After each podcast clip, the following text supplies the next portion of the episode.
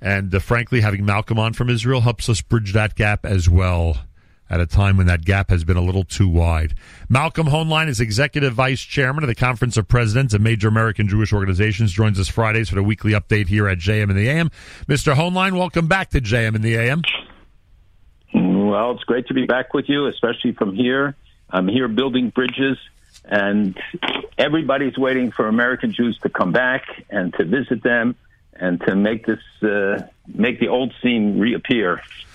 It's funny because uh, yesterday I was on the phone with someone who's very familiar with the real activity regarding travel to Israel. You know, sees the numbers, the data, the ticket purchases, etc. And uh, with all the different rushes that we've seen over the last two years to get to Israel, when things opened up, when things slightly opened up, when things thought they were opening up, nothing compares to what's going on now. Someone said to me yesterday, if you want a ticket anytime between now and the end of the summer, you've got to book now. And the prices, by the way, I don't know if you've seen this, the prices, especially uh, for holiday time in mid-April, are are completely you know out of whack. So I think we're finally seeing what you've been predicting for a long time. We're finally seeing the real rush to get back to Israel that all of us thought we were seeing before, but we really weren't. I think so. It's not materialized right now, uh, generally. It, it will materialize with Pesach and thereafter.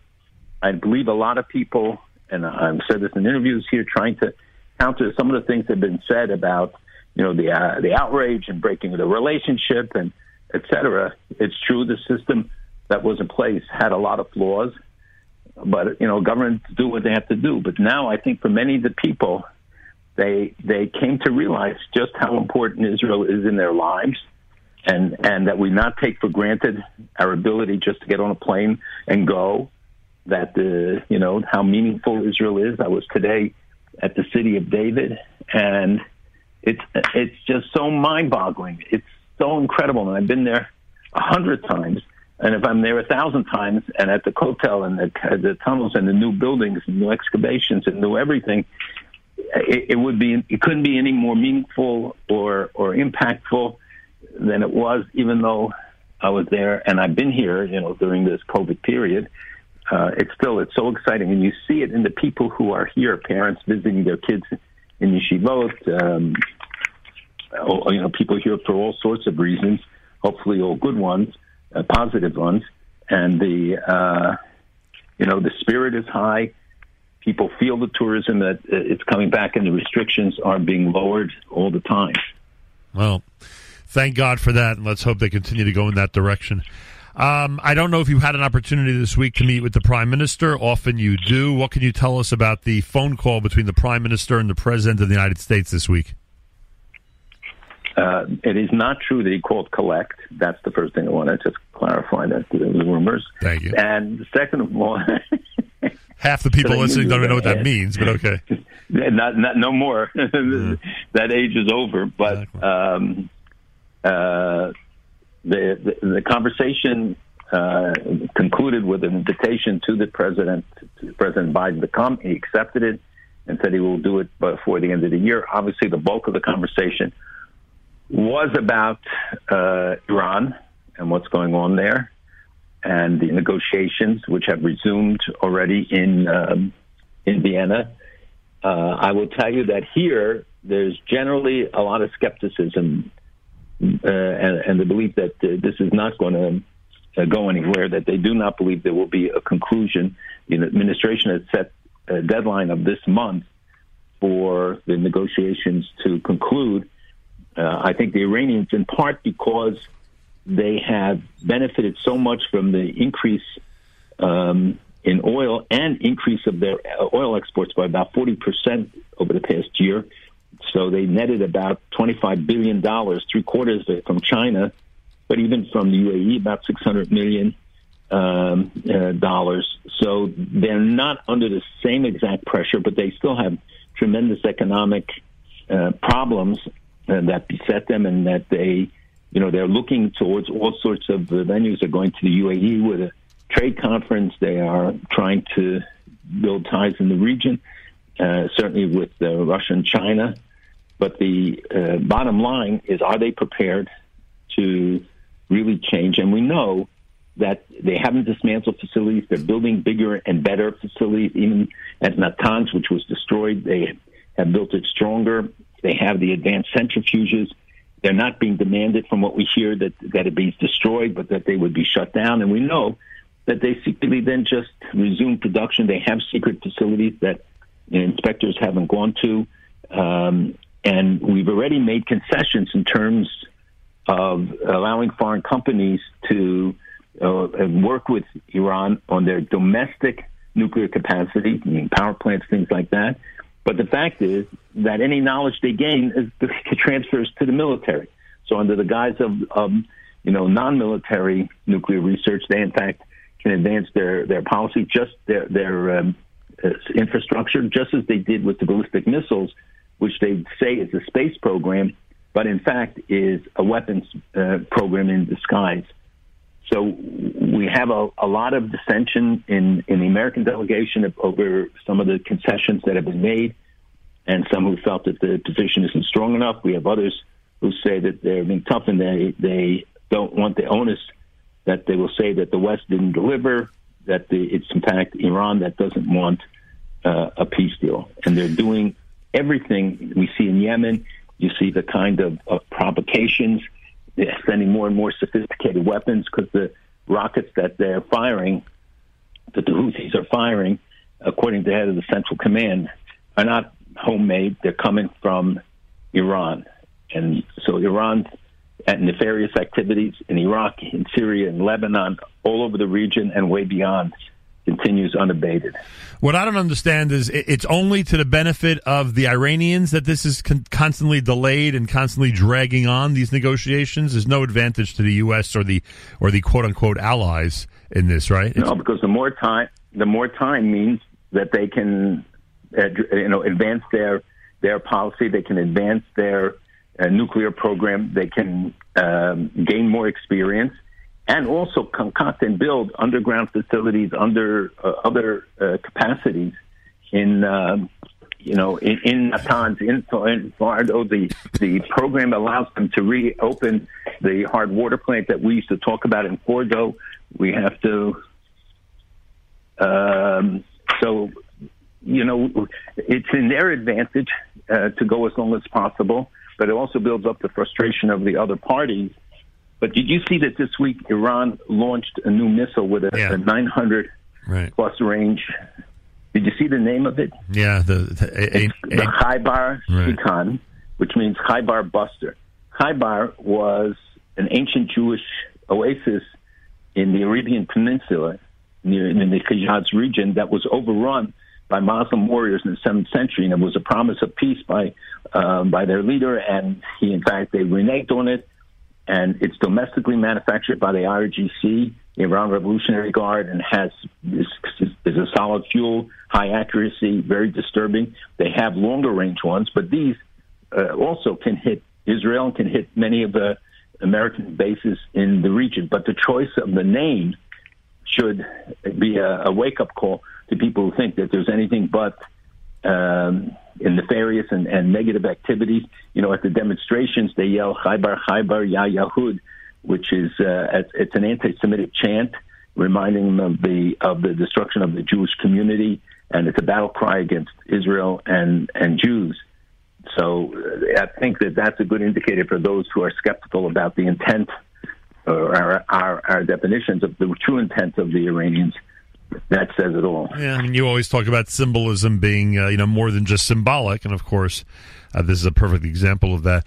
Uh, there was a Gantz Abbas meeting this week that some are saying was an illegal meeting. Is that what happened? Not this week. I think it was before, but uh, they, there were people who have challenged uh, Gantz's uh, meetings uh, with with Abbas. It's not Abbas of Ram. It's Abbas of the Palestinian Authority about, you know, they had another meeting, uh, I think in the first four or five years of the Palestinian Council, they elected Abbas loyalists to key positions, but uh, did not address any of the really serious problems. We see the increasing incursions of uh, of Hamas in the West Bank with the backing of Iran, maybe Turkey, maybe others, but they are having they have greater greater and greater influence, especially amongst younger people, and the polls show it. Others studies show it. Uh, and despite their terrible record and horrific treatment of the people in Gaza, the people in the West Bank are getting fed up with the PA. So there are those who are saying that that um, Gantz uh, should not be, but Gantz is talking about coordination on the uh, security, which is continuing uh, and very important to both sides. Right. So the question, okay, I, I get it. I mean, this is a obviously there's purposes to these meetings, but I just, uh, I, I, guess it depends. And, I, and their political differences too. Right. And I guess I mean the different political parties right. uses uh, the vehicle. Correct. We're getting used to that in this country, you know. That's right. it's unbelievable. I'll tell you. Someone asked me to ask you I mean, just from a political science standpoint, what, what, what do you think of the whole, you know, shutting of the border by the truckers up in Canada and what it's doing uh, with this tremendous reduction in trade now, uh, 25 to 30 percent between uh, the U.S. and Canada. I mean, uh, you know, one, one, one man's, as we always say, one man's freedom fighter is another man's terrorist. I, I guess it depends what, what side of the political aisle you're on in terms of what your attitude is toward it, right? Well, there are aspects of it which are are disturbing. There are parts of it which I think people do relate to, you know, understand that there's frustration. And it started off about the mask mandates and then has spread to every other political issue or issue, period. Uh, what is very disturbing to me is when you see swastikas at these demonstrations and you see that the, the radicalization of these things and you build a national, now it's becoming international because in other countries, including the U.S., they're threatening to do it in Washington. Uh, and you see the impact, whether it's on trade, whether it's on the vital uh, supplies that the United States needs from Canada. Canada's economy gets impacted, U.S. economy gets impacted, and uh, people have a legitimate right to freedom of speech and freedom to protest. But I see signs of this that it, it could be taken over by more radical elements that could be uh, uh very, very dangerous. I mean, I hear that. It doesn't. I mean, the the majority, if not the overwhelming majority, of the people you see uh, during the television reports uh, don't seem to be sympathizing with you know Nazis and swastikas. Frankly, no, I didn't say that. I didn't say that most of them are. I said the appearance of swastikas, as we have seen throughout this COVID thing, uh, uh, plague. How many times now we've seen Nazi analogies, uh, swastikas, people wearing yellow stars, doing also take picking Holocaust uh, imagery and and using it in regard to COVID, which is obviously wrong. But it's also a way of diminishing the Holocaust and, and its unique and that I think that the, these events are not something that you can dismiss. Yeah, I hear that.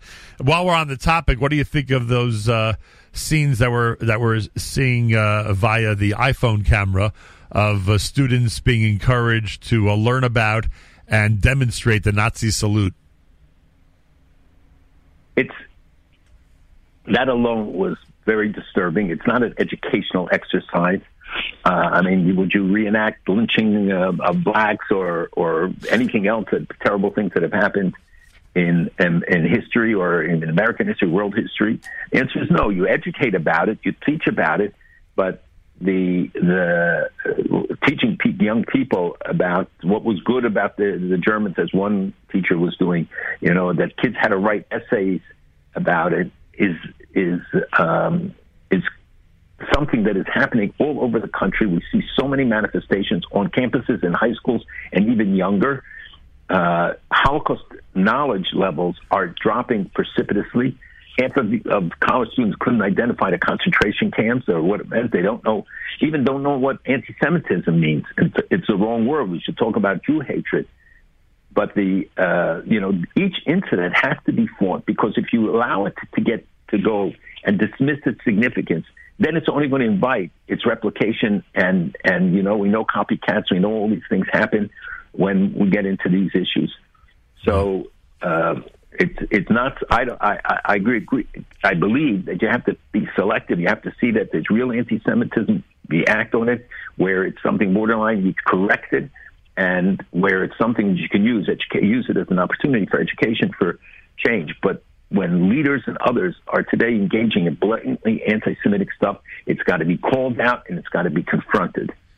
It's America's one and only Jew. Say it again. Can I? I just want to say there was a 75% increase in anti-Semitic attacks in uh, in France that was reported last week. This week, Britain reported a sharp increase in the number of uh, anti-Semitic uh, incidents. We see now the reports about sports washing, even taking the Olympics and trying to use it, and, and as they've done in other things where.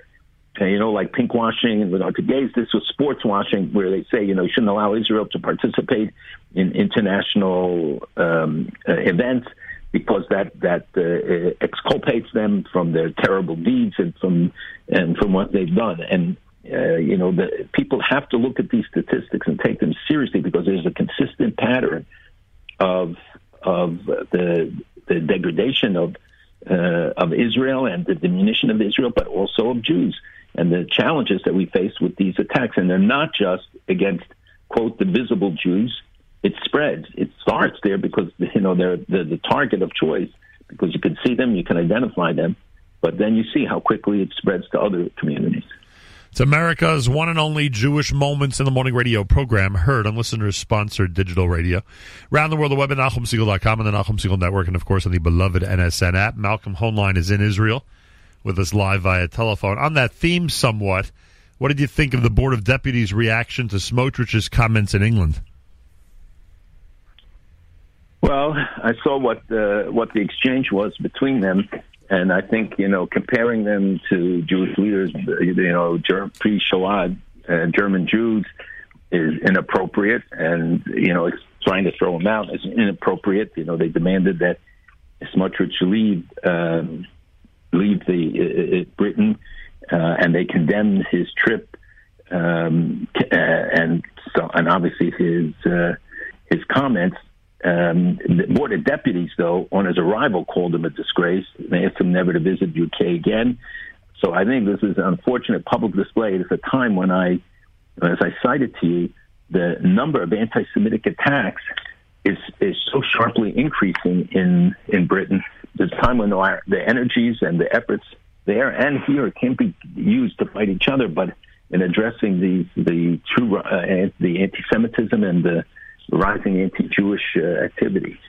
And on the subject of political realities and the way people respond to different episodes, you know, we play Army radio every morning here at JM in the AM, and now I'm uh, I'm being asked to reconsider because of some of the personalities, specifically Bardugo, who's been let go. Uh, are, are, we seeing in Israel uh, a, um, uh, uh, uh, a a less tolerant administration when it comes to their media sources, like we're seeing here in the United States?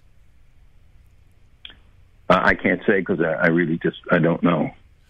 Okay, um, it just seems to be a trend, frankly, where all of and the worldwide, yeah, all of the divisive, uh, all, all, the divisions that we see uh, within the media are just getting starker and are becoming more and more uh, prominent. And I can't imagine that's good for anybody, frankly, down the road. An Israeli naval officer is now being stationed in Bahrain. How significant is that? There are very significant developments. One of that, the visit of the Israeli police chief, first time to the to, to the UAE. Uh, he had to come back because of the scandals that were breaking here, but the visit nonetheless was uh, was very important. Uh, there have been uh, a series of visits of UAE leaders, including a, a, parliamentary delegation that spoke to Knesset and said the process is irreversible. It is.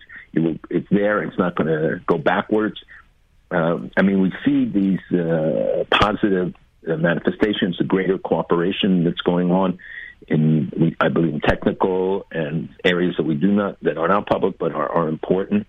Uh, one of the things that I think was important was I saw an announcement of the German ambassador in Indonesia opened a Holocaust museum there, yeah. and I'm trying to get more details on it. But it, it, it that would be a very significant uh, expression. As you know, Indonesia has walked the thin edge um, on some of these issues and had reached out to Israel uh, supposedly for uh, information and on COVID or whatever. But there have been some efforts to, to try and bring Indonesia into the fold, even in a very limited way, as there was with even Pakistan and others.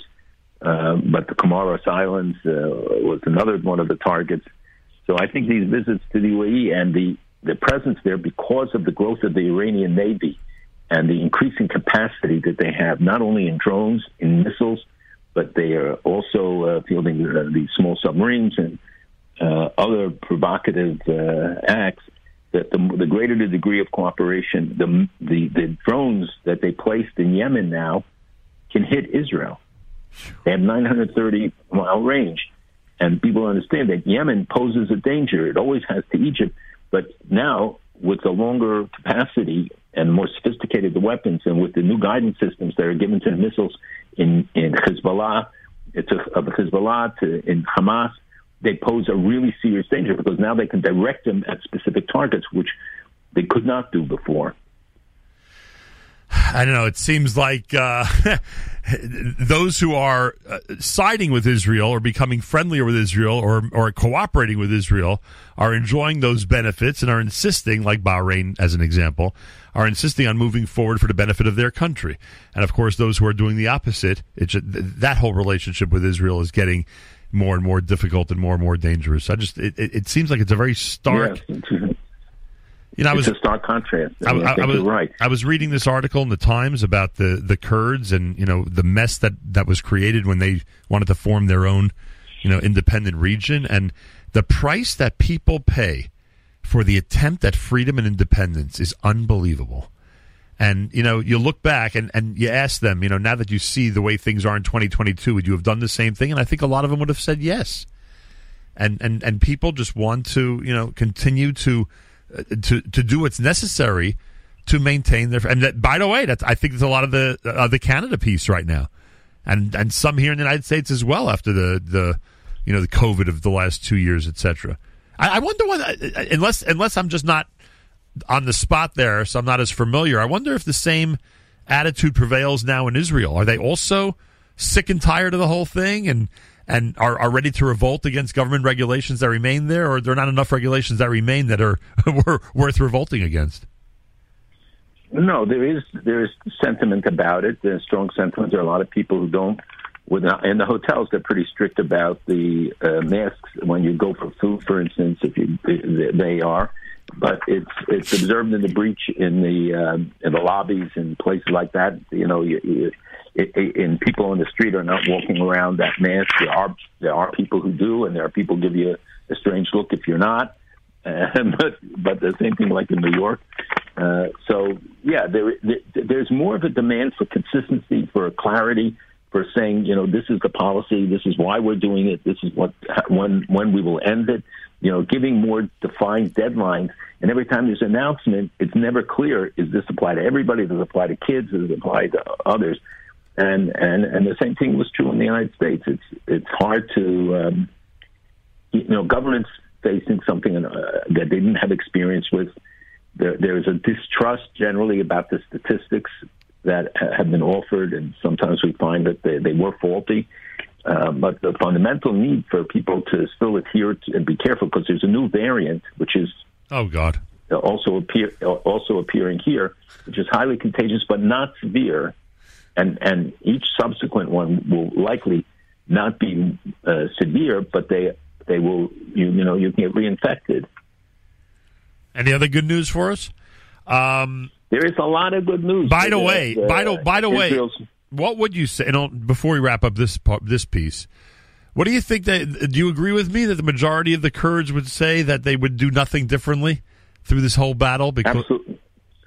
The Kurds are very courageous. They've been fighting. They are now under under uh, a lot of assault because of the revival of Daesh of uh, uh, ISIS. Uh, Islamic State is, is is coming back. People said, you know, they're defeated, but we know that they remain. They spread out in Syria and and in Iraq, but they're regrouping. They're attacking in Syria. They're uh, greater presence, which uh, they were against Egypt in the Sinai, but here back in the in the Syria fold. And uh, on this issue, all of the parties uh, in Syria got together to, and with the United States to drive them out.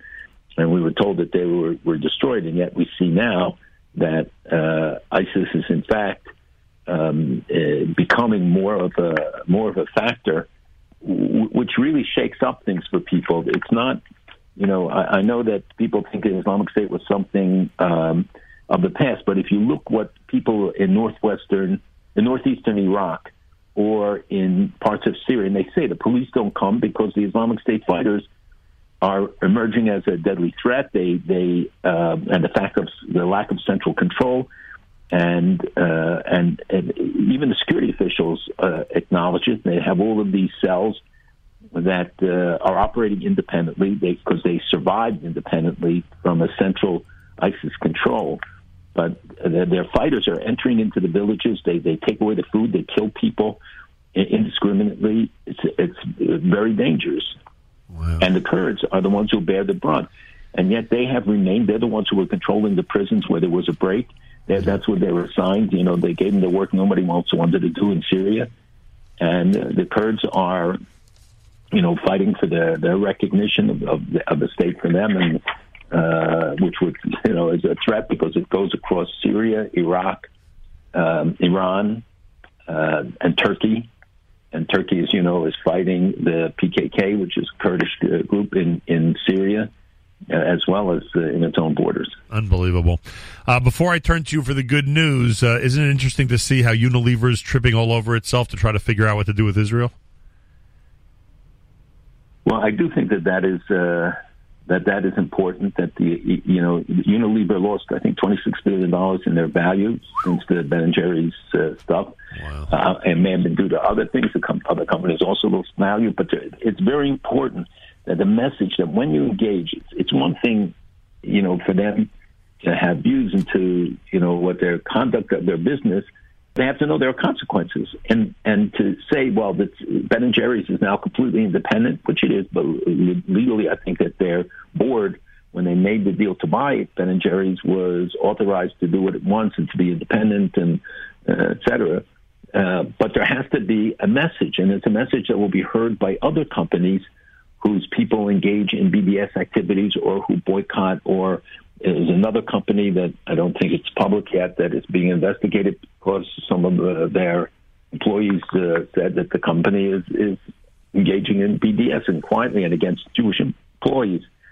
Uh, those are the things that we have to stand up. What is what is good is that we see uh, more and more states, more and more people adopting the IHRA definition, uh, more emphasis on critical measures being taken the efforts in Congress now to sharply increase the amount of money available for synagogues, other institutions, uh, other faith institutions um, uh, to protect them. This is very critical to get the cameras up. You see in all the incidents that are occurring, and there are so many, how many times it's the cameras that are on the streets outside of buildings, homes, even, but certainly around institutions that enable the police to identify the perpetrator yeah. and to bring them to justice. Unfortunately, the definition of justice today has changed, and it means you come in, you get a, a slap on the wrist, and you're out before the police are even back at their station. And go commit another and, crime or go attack somebody else.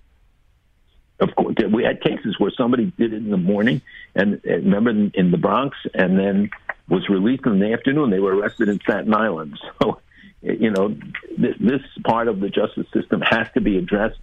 The, you know, the more that we give them the impression that you can get away with looting in stores or carrying out any kind of an attack, and, and this crosses all borders, uh, all groups. It's something that should be uniting every community together to fight these these these things. I think that there is a change that even those who may have advocated, you know, reform the police or even defund the police, are not doing so now that there are different uh, expressions of people coming to realize because everybody pays the price for this, every community, but minority communities, I think, bear uh, in, in, many places the, the most significant brunt uh, of the increase in crime, and and getting all of them to understand what why it's imperative that law and order be universally applied. It shouldn't be discrimin- There shouldn't be discrimination, but everybody has a stake in that and the attacks on members of our community around this country. Uh, just um, you know, you, you feel helpless at times, even those who are not involved in the episode. You know, you, you look on, you don't know who to call first. You don't know what uh, uh if, if, the police. But people don't want to hear it. You know? Uh, uh, uh, I'm telling you honestly, people still tell me, "Oh, it's depressing. You warned about all this. You told us ten years ago. I didn't want to listen because you know it wasn't, it wasn't happy news." I said, "It's not happy or sad. It's reality. If you don't want to confront reality, you will pay the price. Jews cannot afford to live in illusions. Right. Jews have to live with reality. There are people who can afford it. America thought that they could live you know, above and beyond what goes on in the world. And we find out that we can't. The whole, right. the most powerful country in the world, right. but certainly the Jewish communities can't. And that's a clarion call. And, and I think, and I've heard from people, even a journalist in Israel about this, who listens to the show, um, that this is a message that has gone on. In Israel, they don't fully understand the scope, and, and but more about Europe they do because it's been longer and I guess in a sense more blatant. And the studies that are coming out, you know, the annual reports on the in- incidents are terrible. But the incident reports from America are terrible, horrible. On the campuses, off the campuses, the number of assaults, the number of incidents. And we have to work together. And thank God we have some organizations. You have SCAN, you have others. We're working on the ground, helping to mobilize.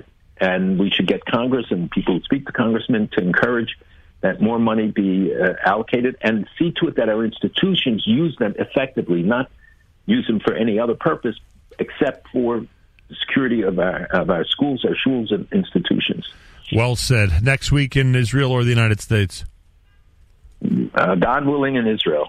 God right. willing, I'll be able to do it. Yeah. Looking forward. To have a wonderful Shabbos in the Holy Land, and thanks for joining us. Malcolm Hoenlein is Executive Vice Chairman of the Conference of Presidents of major American Jewish organizations. Always extra special when he's with us from Israel here at JM in the AM.